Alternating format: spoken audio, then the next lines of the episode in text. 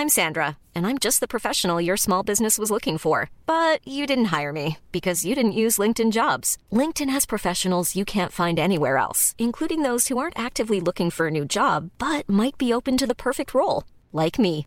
In a given month, over 70% of LinkedIn users don't visit other leading job sites. So if you're not looking on LinkedIn, you'll miss out on great candidates, like Sandra. Start hiring professionals like a professional. Post your free job on linkedin.com/people today. Burrow's furniture is built for the way you live. From ensuring easy assembly and disassembly to honoring highly requested new colors for their award-winning seating, they always have their customers in mind. Their modular seating is made out of durable materials to last and grow with you. And with Burrow, you always get fast, free shipping. Get up to 60% off during Burrow's Memorial Day sale at burrow.com/ACAST. That's burrow.com/ACAST. burrow.com/ACAST.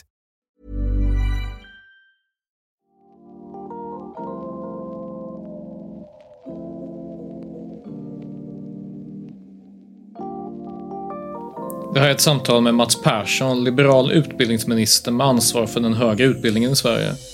Han har disputerat i ekonomisk historia och har en bakgrund som ekonomisk-politisk talesperson för Liberalerna. Vi talade om vad som händer när aktivism och ideologi tar plats på universitet och högskola, tar utbildningarna skada och hur påverkas egentligen forskningen? Och finns det en risk att vi bör röra oss i en mer brittisk och amerikansk riktning där ideologi har kommit att spela en allt större roll på universiteten? Vi kom också in på frågan om skolans digitalisering och varför den inte bara är av godo. Samtalet med Cwejman är en podd från GPs ledarredaktion. Nya avsnitt kommer varannan tisdag.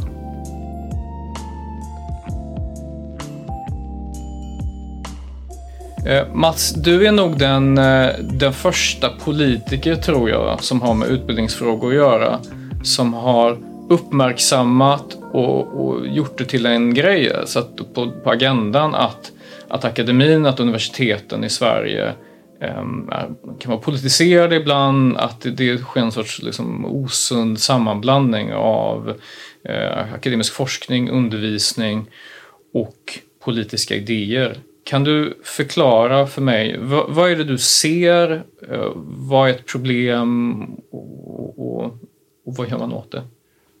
Nej, men det har väl sin grund i att jag själv har en akademisk bakgrund, så jag har ju sett utvecklingen inom akademin inifrån, framförallt, men kanske framförallt också tagit del av det som sker i många andra länder.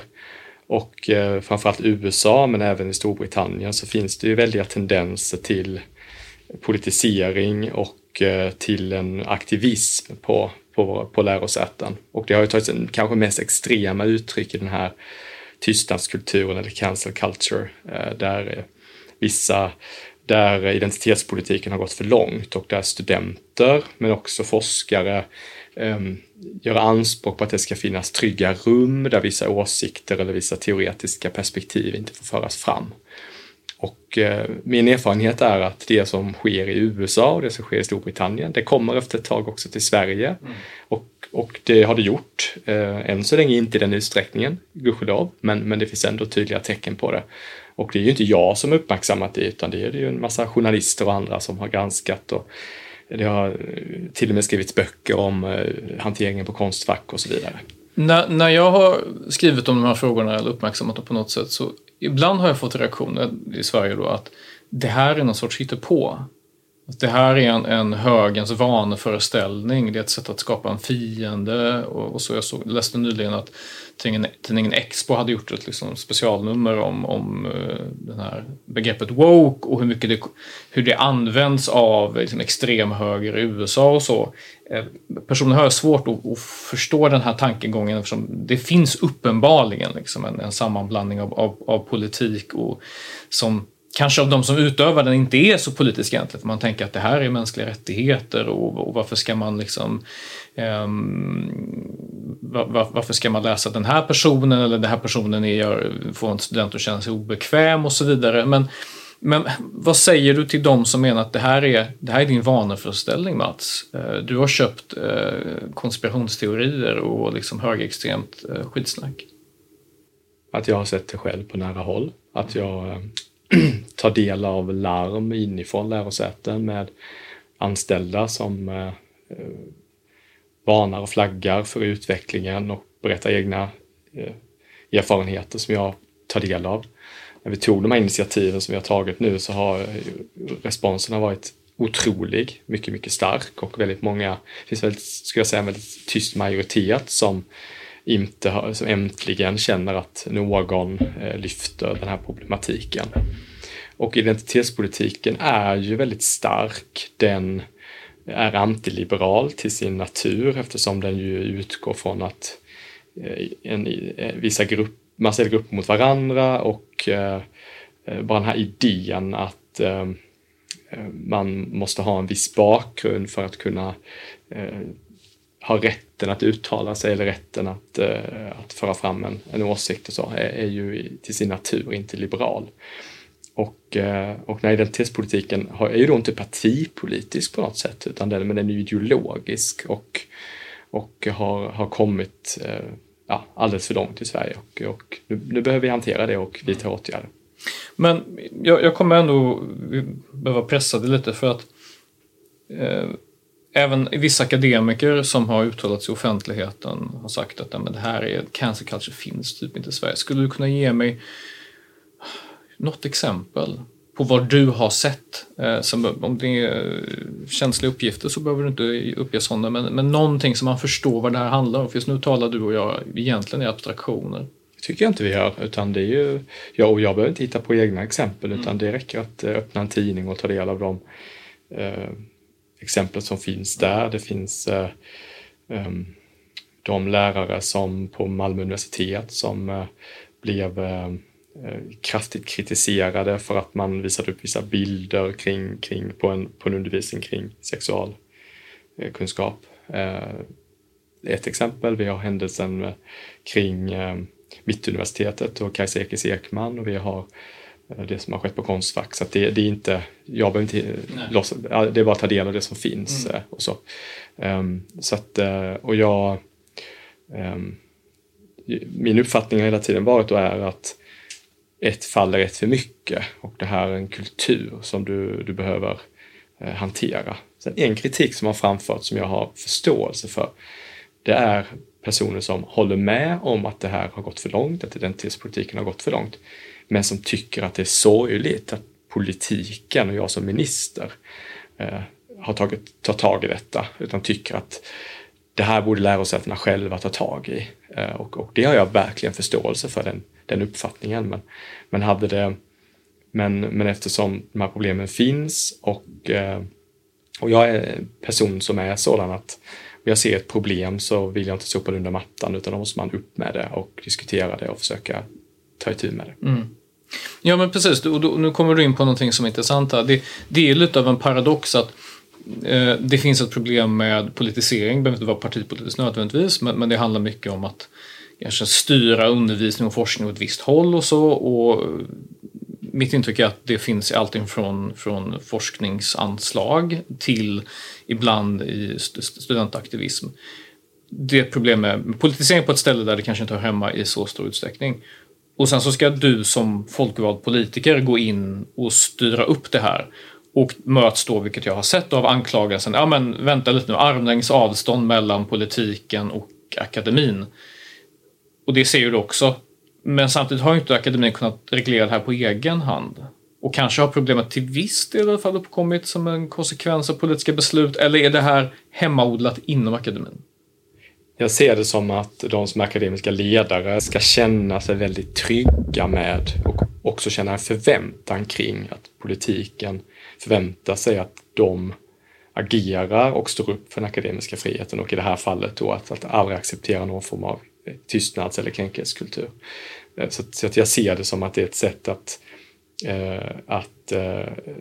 på det här sättet att stärka lärosätenas arbete kring detta. Det här är ju en kultur så jag kan ju inte lagstifta, det finns ju ingen politiker som kan lagstifta bort detta. Men däremot så tror jag det är viktigt att ge de akademiska ledarna den här tydliga signalen och den här tydligheten kring vad som förväntas och gäller. Men vad har du? För det är ju tufft som akademisk ledare att stå upp när det blåser kring, jag menar, i några av de här fallen som har varit uppmärksammade så har ju ledningen stått upp i flera fall för att för sina anställda och för att i alla perspektiv ska finnas med i undervisningen till exempel. Men när studenter eller andra kritiserar, och det är tufft att stå emot, och då är det viktigt att känna att det finns en politisk signal i botten som man kan känna sig trygg med. Men vad innebär den här politiska signalen för liksom att skriva liksom inkännande ord och så? Det kan vi ledarskribenter göra. Men vad innebär det i praktiken? Det vill säga, vad för sorts uppbackning från liksom utbildningsdepartementet finns det för de akademiska ledare, säg då rektorer exempelvis, som ser det här problemet men bara känner nej, det här är för mycket, jag vill inte ta den här striden. Vad är det för uppbackning du ger? Jag uppfattar att jag har väldigt stor förtroende för våra rektorer och att det finns en stor medvetenhet om det. Men klart, den har inte minskat, och den har inte minskat i och med att vi har tagit de här politiska initiativen som vi har gjort nu kring. Kanske kartlägga den här kulturen och dess orsaker och grund och så. Så att det är klart att det tror jag spelar en stor roll i sammanhanget. Ändå. Att kartlägga, förstå det, faktiskt uppmärksamma det, opinionsbilda det. Ja, men alternativet är att politiken inte gör någonting. Och det är klart, då har man ju som akademisk ledare, rektor, dekan, då har man ju ingen signal eller ingen förväntan uppifrån att förhålla sig till. Så jag tror ändå att det spelar stor roll.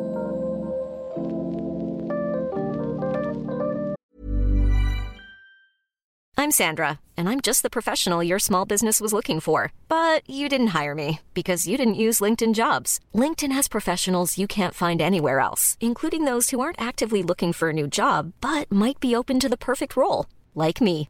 In a given month, over 70% of LinkedIn users don't visit other leading job sites. So if you're not looking on LinkedIn, you'll miss out on great candidates, like Sandra. Start hiring professionals like a professional. Post your free job on linkedin.com/people today. Millions of people have lost weight with personalized plans from Noom. Like Evan, who can't stand salads and still lost 50 pounds. Salads generally for most people are the easy button, right? For me, that wasn't an option. I never really was a salad guy. That's just not who I am. But Noom worked for me. Get your personalized plan today at Noom.com. Real Noom user compensated to provide their story. In 4 weeks, the typical Noom user can expect to lose 1 to 2 pounds per week. Individual results may vary. Burrow is a furniture company known for timeless design and thoughtful construction, and free shipping, and that extends to their outdoor collection. Their outdoor furniture is built to withstand the elements, featuring rust-proof stainless steel hardware, weather-ready teak, and quick-dry foam cushions. For Memorial Day, get 15% off your Burrow purchase at burrow.com/acast, and up to 25% off outdoor. That's up to 25% off outdoor furniture at burrow.com/acast. Vad tror du om observationen att liberaler, icke-socialister, borgerliga, kalla dem vad du vill, under väldigt lång tid inte var så intresserade av den här sortens frågor, för man betraktade det här som någonting som sker i liksom det civila samhället, och det ska vi inte bry oss om, utan borgerliga partier, liberala partier är mest intresserade av relationer mellan individ och stat, det vill säga vi är intresserade av marknader, vi är intresserade av system, vi har ett lite fyrkantigt sätt att se på världen, och nu kommer det här och biter oss i arslet lite grann. Bara, oj, nej, det händer, det här påverkar samhället i rätt stor utsträckning. Vad tror du om den här liksom yrvakna liksom insikten att det här spelar roll? Nej, jag tror att det är en riktig analys. Jag tror att man har tagit liberala värderingar lite för givet när det kommer till den här typen av frågor. Och jag menar, på något sätt så utgår man och antar man bara att man är i en akademisk miljö, så är det inte sin natur. Det akademiska seminariet i sin natur är ifrågasättande. Och egentligen handlar det om att försöka pulverisera eller hitta alla fel och brister i det akademiska arbetet som läggs fram. Och i det ligger ju också att man på förhand inte säger att vissa teorier eller hypoteser är felaktiga. Eller perspektiv felaktiga. Så jag tror att det har funnits men man har tagit det för givet, och det kan man inte göra, och det går väldigt fort också, vilket ju inte minst utvecklingen i anglosaxiska länder visar, så att det gäller att ta itu med det. En rätt central beståndsdel i hela liksom, politiseringen av akademin i den anglosaxiska världen Som kommer, den kommer både från vänster och höger, men mitt intryck är att den dominerar från vänster just nu, är att man ska göra upp med historiskt förtryck och orättvisor. Och det finns grupper som måste kompenseras för dessa orättvisor. Och i kampen för mänskliga rättigheter, inkludering och mångfald så måste man gå rätt hårt fram. Och därför är sådana begrepp som liksom yttrandefrihet är egentligen ett kodord, skulle man säga från det perspektivet. Det är ett kodord för ett vitt manligt heterosexuellt privilegium. Ja. Det är någon sorts falsk omtanke om principen när det handlar om att försvara sina egna privilegier. Och även om vi inte kommit så långt som i Storbritannien och USA, där det verkligen är rätt extremt inom akademin. Det finns en organisation som heter FIRE som kartlägger olika övertramp mot akademisk frihet, och det är en rätt stor databas faktiskt. Både vänster och höger grejer faktiskt. Men hur förekommer man den här idén? För jag upplever att det är det som på något sätt är grogrunden. Man får med sig rätt många människor som är grunden är rätt, liksom, ja, men de är inga totalitära typer liksom. Men i kampen för det goda och att rätta till historiska oförrätter så är man beredd att gå väldigt, väldigt långt. Och du kan komma och säga att ja, men vi måste bevara den akademiska friheten, separation mellan politik och forskning och så vidare. Men de tycker att det här är viktigt. Och det här är deras arbetsplats, deras vardag. Hur argumenterar du med dem? För att det kan ju inte räcka att säga akademisk frihet. Punkt slut. Nej, så är det ju. Men jag tror ändå att det politiska systemet behöver vara tydlig och att inte öppna upp för olika typer av positiv särbehandling eller diskriminering är ju ett sånt exempel. Jag tänker att vi har liksom en lagstiftning och faktiskt ett antal domar i Sverige, domstolsbeslut ett antal år sedan som inte minst Centrum för rättvisa drev kopplat till hur man hade tolkat positiv särbehandling, som jag tror hade ett viktigt signalvärde. Och nu ser vi ju samma typ av beslut i USA fast kanske 10, 15, 20 år senare. Jag tänker på de här fallen med asiatiska studenter som känner sig diskriminerade och som har fått rätt i domstol.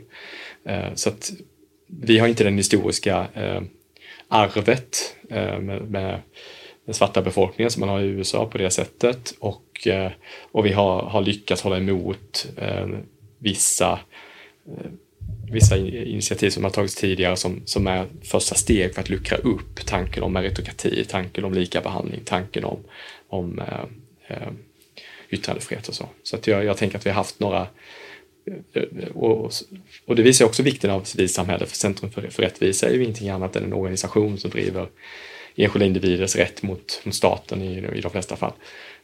Så det visar ju vikten av detta, att, precis som du var inne på, att det har varit kanske för mycket fokus på marknad kontra stat. Det finns någonting mitt emellan också som sociologen Hans Zetterberg skulle säga. Mm. Men de här aktivisterna som jag inte tror kommer försvinna. Jag hade en sån misstanke för några år sedan att efter 2015, liksom, året för liksom, den stora migrationen till Sverige, så liksom, någonting förändrades lite grann på något sätt i samhällsklimatet. Man såg annorlunda på rätt många frågor. Betydligt fler blev varse på något sätt migrationens konsekvenser, att det inte är så lätt som man kanske trodde innan. Och det fick även konsekvenser för det som vi benämner som identitetspolitik, det vill säga någon sorts aktivism grundad på liksom, ja men kollektiva identiteter och vissa politiska idéer. Men sen så dök det upp igen i samband med Black Lives Matter, och jag tror att det hela tiden har liksom levt och frodats inom akademin. Men hur argumenterar du med de som tycker att det här handlar ju om mänskliga rättigheter? Mats, varför är du emot mänskliga rättigheter? Varför går du liksom den mörka sidans ärenden? Nej, jag tycker att de har fel. Jag tycker att den definitionen av mänskliga rättigheter inte liksom stämmer överens med verkligheten. Berätta. Nej, men att ha som utgångspunkt att ja, det finns ett historiskt ansvar för hur världen ser ut. Det kan handla om ett kolonialt arv. Det kan handla om förekomsten av diskriminering och rasism och så som finns historiskt och som tidigare generationer har varit ansvariga för. Det betyder ju inte att dagens generationer ska diskrimineras negativt för att tidigare generationer har agerat genom positiv särbehandling av minoriteter. Precis, till universitetsplatser. Ja. Till exempel. Men däremot så måste vi naturligtvis bära med oss den kunskapen och erfarenheten vi har av förekomsten av rasism, av förekomsten av hur man har hanterat kolonier och så vidare. Det är klart att det är något vi måste bära med oss, som gör att vi liksom måste ha förståelse för varför världen ser ut som den gör. Men lösningen på det är inte att anta eller anamma det här perspektivet, det här identitetspolitiska perspektivet. Och det skapar ju också väldiga klyftor, värderingsmässiga klyftor och spänningar mellan grupper, män mot kvinnor, vita mot färgade etc. som är motsatsen till det pluralistiska inkluderande samhället som vi vill ha, där man har ett antal principer, värderingar, lagar och regler och värderingar som man sluter upp bakom, men som man gör oavsett om vilket kön man har eller var man kommer ifrån och så att det polariserar hela den tanken. Identitetspolitiska tanken är ju polariserande i sig själv, och det tror jag man ska vara medveten om. Jag ska inte säga att det är en medveten taktik, för jag tror inte det är så. Jag tror inte på jag tror konspirationsteorier rätt ofta inte stämmer. Men en idé som man liksom haft från aktivisthållet, det är ju att det är inte en partipolitisk fråga, utan det är i värdegrunder, det är i olika typer av styrdokument som lägger sig som liksom ett lager på lager av krav som kan tyckas neutrala och så vidare. Och jag är säker på att man på många platser har sådana inom företag, stora organisationer och så vidare. Det känns bara som men det är väl klart, en helt vanlig, ett hållbarhetsdokument, en värdegrund och så vidare.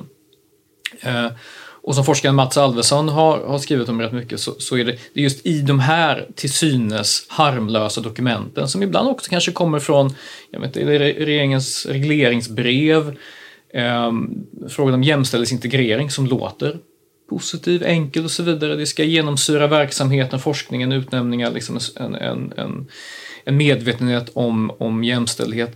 Att det är med sådana små nålstick liksom, som väldigt mycket av den här politiseringen sker, och inte genom stora politiska gester. Så om man tar en sån fråga som jämställdhetsintegrering, som på något sätt ändå lägger sig i forskningsperspektiv, det stipuleras att det ska vara ett naturligt genusperspektiv, och det kan tyckas kanske lite harmlöst, men man lägger på ett krav på det nästa gång. Och sen så helt plötsligt så är forskningen styrd rätt mycket. Ja, forska gärna på vad du vill, men du ska ha det här perspektivet. Vissa kommer kanske få mer pengar och få mer gehör för sin forskning. Där har väl ändå regeringen ett mandat att faktiskt säga att nej, jämställdhetsintegrering är inte vad som är fokus för akademin, utan det är verkligen den fria forskningen och exakt vad man ska komma fram till. Det är upp till akademin. Kan och vill du göra någonting åt den sortens styrning? Vi har ju redan sagt att vi kommer... Eller jag skulle säga så här, akademisk frihet för mig är ju flera lager. Det ena är ju rätten och möjligheten att få forska vad jag vill inom. Naturligtvis vissa ramar såklart. Och den fria kunskapsspridningen.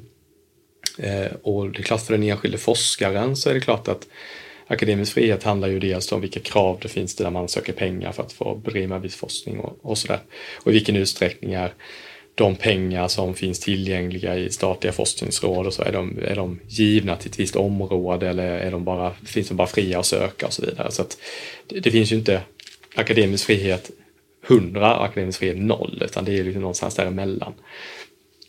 Och jag skulle säga att ett stort problem vi har idag är ju att alldeles för många inom akademin, inom hela offentlig sektor, vi har en dokumentationssjuka, att vi dokumenterar alldeles för mycket, vilket gör att det äter för mycket av människors tid från det som är det man vill göra, det som skapar glädje, det som skapar flow i vardagen eller i arbetslivet, på jobbet. Och där har ju vi väldigt tydligt signalerat nu att vi kommer minska kraven på våra lärosäten i regleringsbrev och så, i akt och mening att i nästa skede ska landa ner i mindre rapportering, mindre uppföljning och så vidare. Det där är ju ingenting man gör från från en månad till en annan. Det tar ju tid, men vi ska sätta igång det arbetet, och jag ser framför mig att vi om ett antal år här nu kommer se effekter av det också. Så det finns flera lager i frågeställningen. Är det komplicerat rent tekniskt att ta bort den sortens dokumentationssjuka? För det är ofta där i man har olika typer av utvärderingar av liksom, ja, men har man haft det här och det här perspektivet i forskningen och så. Alltså är det svårt att ändra det rent tekniskt politiskt?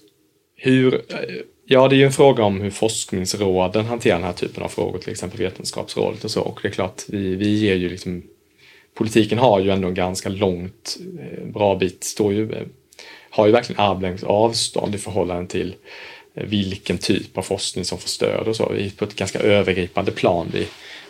Vi politiker säger att det här området vill vi forska om. Men sen vilken typ av perspektiv det är och så. Det måste ju, och det, så tycker jag det ska vara. Det måste vara upp till forskningssamhället själva att hantera. Jag tror ju att ju mer internationaliserad svensk forskning blir, desto, det tror jag är en viktig kvalitetsindikator och säkerställer att man får perspektiv som tar fram den senaste och mest moderna forskningen som finns inom respektive fält. Mm. Men finns det inte en nästan risk att, alltså viss internationalisering bra förstås, men kontakten med den anglosaxiska världens universitet, i alla fall om det gäller humaniora och samhällsvetenskap, kommer ju innebära också en påverkan. För det har ju gått mycket längre i länder som Kanada eller USA och Storbritannien. Ja, det beror nog lite på vilket ämne det är, och det finns också ämnen som i Sverige är väldigt inte så kvantitativt inriktade, medan i USA och anglosaxiska världen är mycket mer kvantitativt inriktad. Mm. Det vill säga mycket mindre värderingsstyrd och mer popperiansk i sitt förhållningssätt, så att säga. Och där ämnen i Sverige traditionellt sett kanske inte har varit så kvantitativt inriktade, inom samhällsvetenskap till exempel. Så det finns lite olika delar i det, tror jag man kan tänka så. Mm. Men övergripande att den enskilda forskaren ska lägga mer tid på att forska och undervisa och mindre tid på att fylla i blanketter och att så mycket av tiden äts upp av administration, det är ett jätteproblem. Jag har tagit del av de studier som har gjorts kring det här, och tittar man på de grupper inom akademin som framförallt har blivit fler de senaste 10-15 åren, så är ju det administratörer som har blivit, det är ju den yrkeskategori som har vuxit mest. Det kom en SNS-rapport för ett antal år sedan som tittade på djupet kring detta. Och det är klart, det är väldigt, väldigt, väldigt problematiskt tycker jag. En sektor som vi har satsat jättemycket på utbildning för att vi vill att befolkningen ska bli utbildad. För att vi tror att forskning skapar nya produkter och nya tjänster och, som vi kan både bli rikare av ekonomiskt men också socialt. Och det är klart att när man då ser att en del av de satsningarna har liksom inneburit att administrationen har vuxit, det är klart det är ett problem.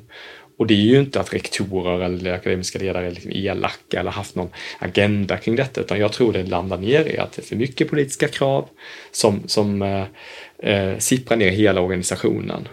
Och den utvecklingen måste vi bryta. Mm. Det låter som att det här är ett jobb som kan ta betydligt längre tid än en mandatperiod. Det viktigaste är ju att påbörja arbetet, påbörja liksom riktningen. Sen tror inte jag vi kommer se effekten av det här på 2-3 år, utan det kommer ta längre tid. Mm. Men det viktigaste är att sätta igång det här arbetet. På samma sätt som den här utvecklingen vi ser har skett gradvis, långsamt, men till slut får stora konsekvenser, så kommer ju samma sak kunna hända om man gör rätt grejer. Om vi byter ämne lite grann. Någonting som ni på utbildningsdepartementet har lagt en del krut på, som man har hört rätt mycket från regeringen, är ju det här med digitalisering och läsning. Det finns ju har ju skett en förändring under 2010-talet, en accelererad minskad läsning, vilket ju ofta går hand i hand med ökad mobilanvändning och användning av olika digitala hjälpmedel. Och man ser helt enkelt att läs- och skrivkunskaperna går ner, och det är inte unikt för Sverige. Men det är ändå allvarligt. Vad gör man från politiskt håll åt det här? Kan man göra någonting? Eller är det här på något sätt en ostoppbar naturkraft socialt, så att säga? Att det är en förändring vi måste hantera. Hur ser du på digitaliseringen och läsningen? Jag delar din problembild. Vi har jätteproblem med att barn och ungdomar läser för lite. Läsning i sig själv är viktigt. Dels har det ett egenvärde i sig själv, för man växer som människa när man läser. Men det påverkar också förmågan i andra ämnen. Det är väldigt svårt. Om du inte kan förstå ett mattetal, läsförståelse hänger ihop med din förmåga att kunna matematik. Så att det har också indirekta effekter som är väldigt, väldigt, väldigt stora. Forskarna säger att det har bäring på koncentrationsmöjligheten. Vilken utsträckning man kan få flow eller kan koncentrera sig och få djupinlärning. Det påverkar om du ständigt, eller om man använder mycket digitala verktyg i unga år, 4, 5, 6, 7, 8 års åldern, ständigt får impulser, ständigt får bekräftelse, ständigt får snabba kick, så det är klart det påverkar hur hjärnan fungerar och påverkar liksom inlärningsförmåga.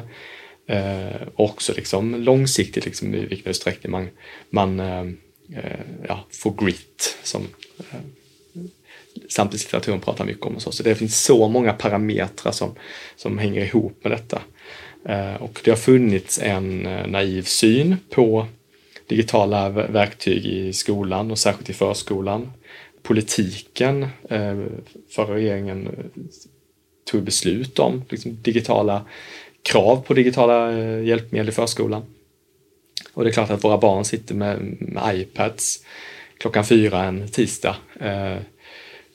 4 år gamla eller 3 år gamla. Det är ju inte det vi önskar oss. Utan vi vill ju att man ska leka, lära sig, interagera med andra barn. Det är det vi vill ha. Så.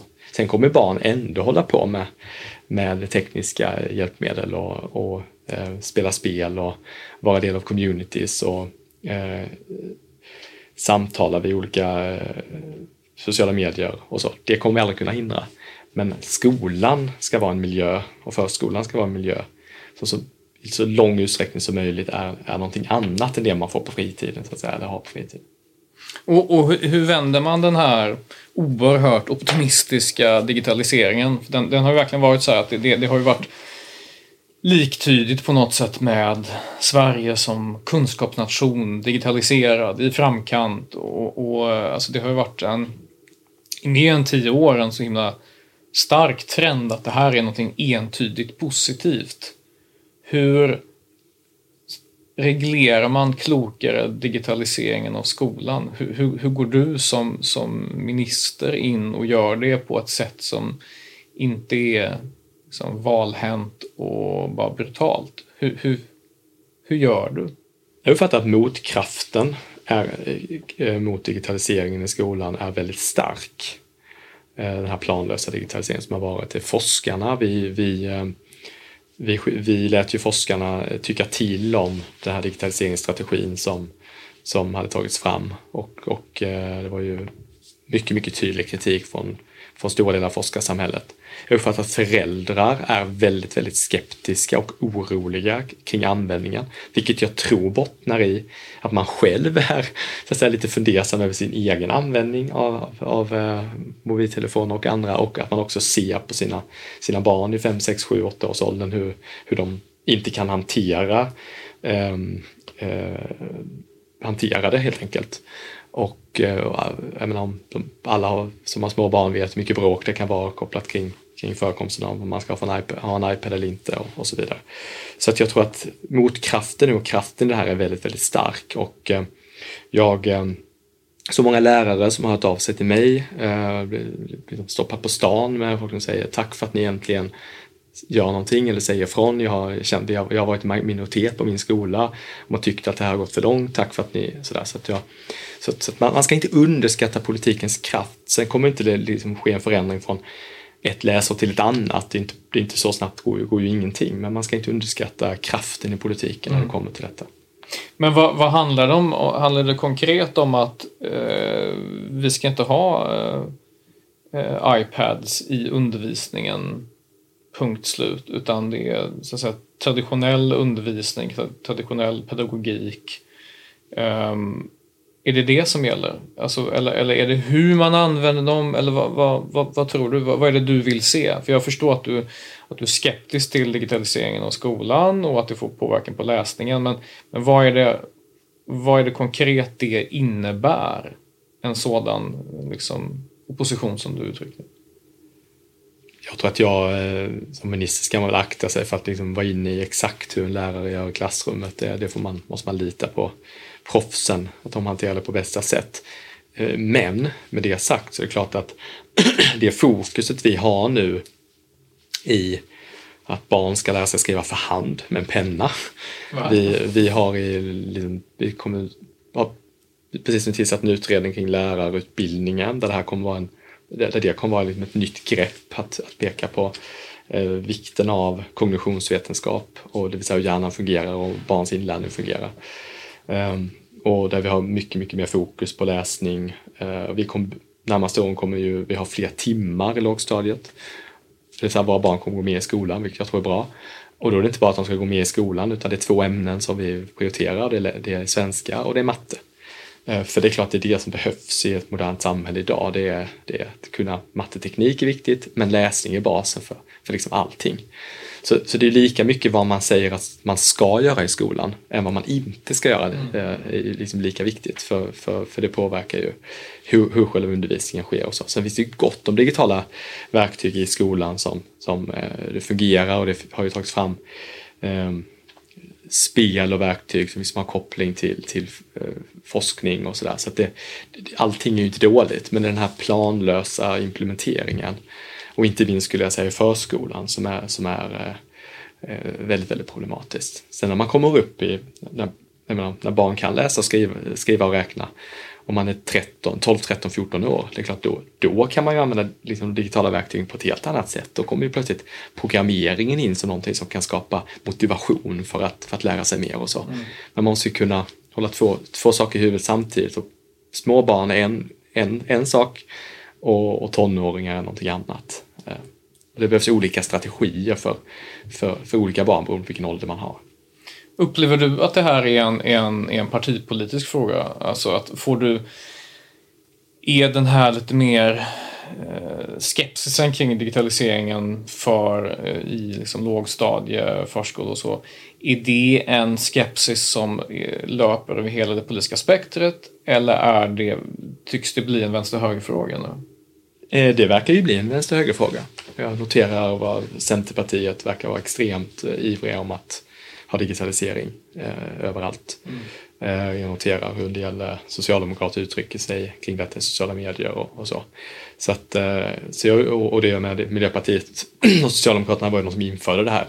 Så det har ju blivit en blockskiljande fråga. Det trodde inte jag det skulle bli, men det har ju blivit det. Och jag tror det handlar lite om synen på det traditionella kontra det moderna. Där jag ändå tror att det traditionella är det som behövs i ett modernt samhälle. Medan jag uppfattar att andra som inte håller med mig tycker att nu är det ett modernt samhälle, då måste allting. Då ska allt det vi har lärt oss tidigare, det är ingenting värt för ett nytt samhälle.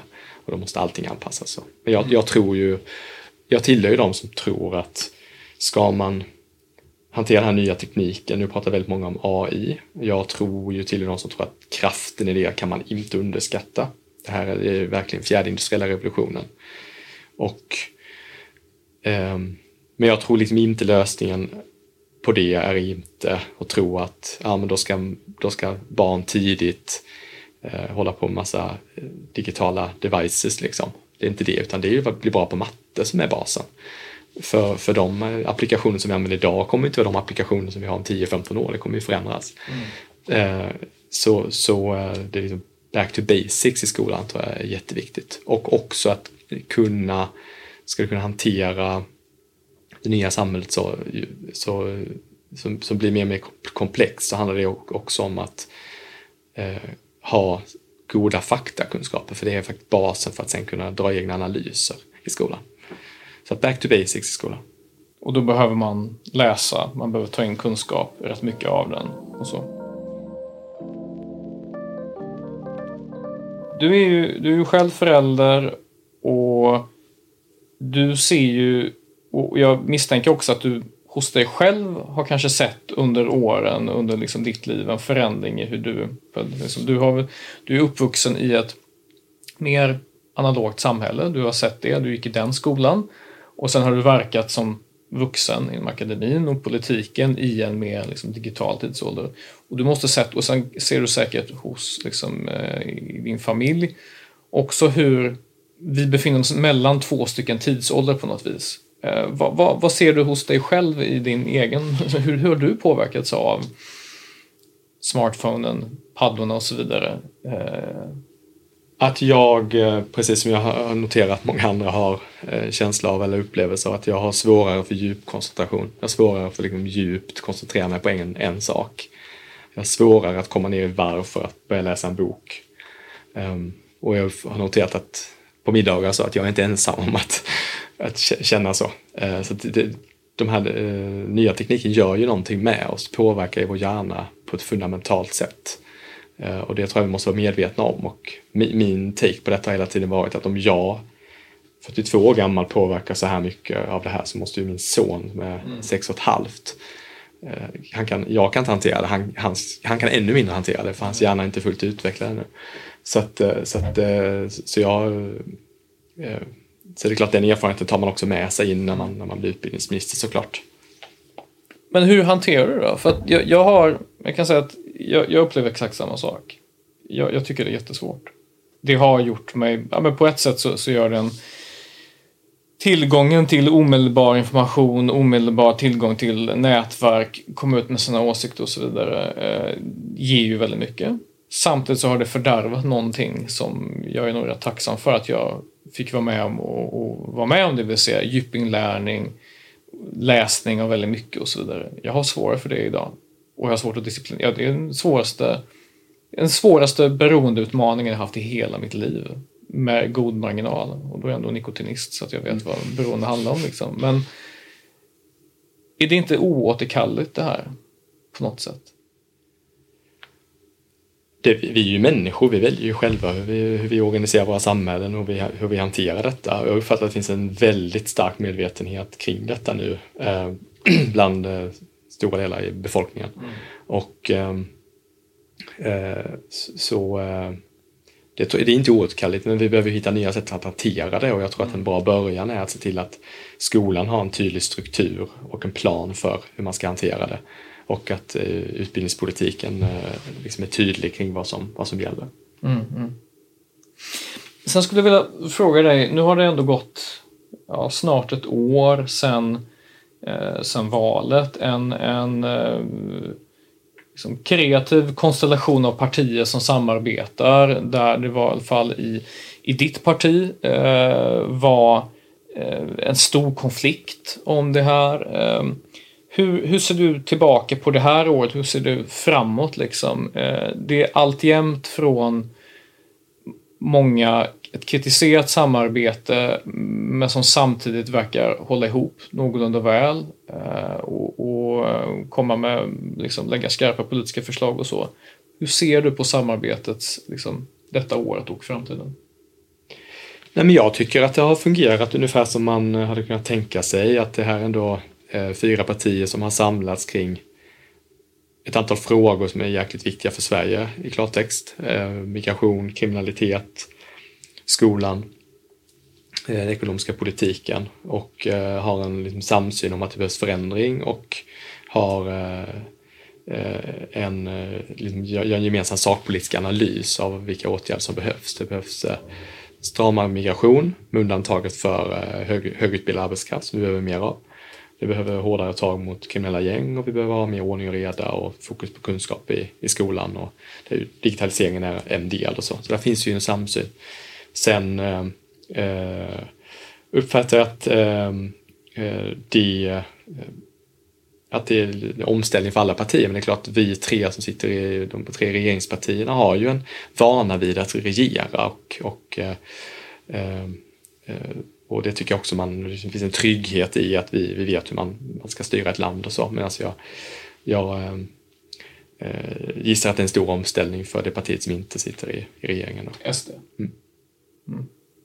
Och tror du det kan, för det tycks ändå vara det i, nu under sommaren har varit mycket avgångskrav mot Jomshoff, Sverigedemokraten, som är ordförande i justitieutskottet, att i det tror du tecken på just den här lite ovanan att ställa om från att vara någon sorts evig opponent, konträr, och att det man gör i opposition är inte alltid det man gör i, liksom, väl i maktställning. Nu sitter inte de i regeringen, men ändå, de jobbar nära regeringen. Rickard Jomshoff får väl tala för sina uttalanden själv. Jag tycker att de har varit mycket olämpliga. Mm. Mycket olämpliga. Och jag tycker det vilar ett stort ansvar när man är när man är riksdagsledamot, så har man ett väldigt stort ansvar, och det gäller inte Sverigedemokrater generellt, eller särskilt Sverigedemokrater, det gäller alla. Och jag tycker att alla behöver fundera på hur man uttrycker sig och hur man hanterar saker och ting. Mm. Mats Persson, tack så mycket för att du tog dig tid att tala med mig. Tack snälla.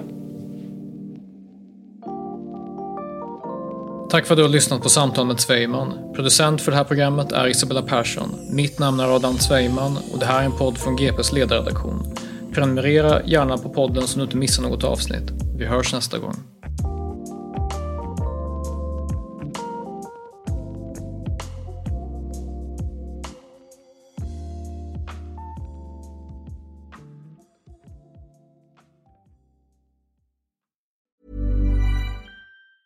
Even when we're on a budget, we still deserve nice things.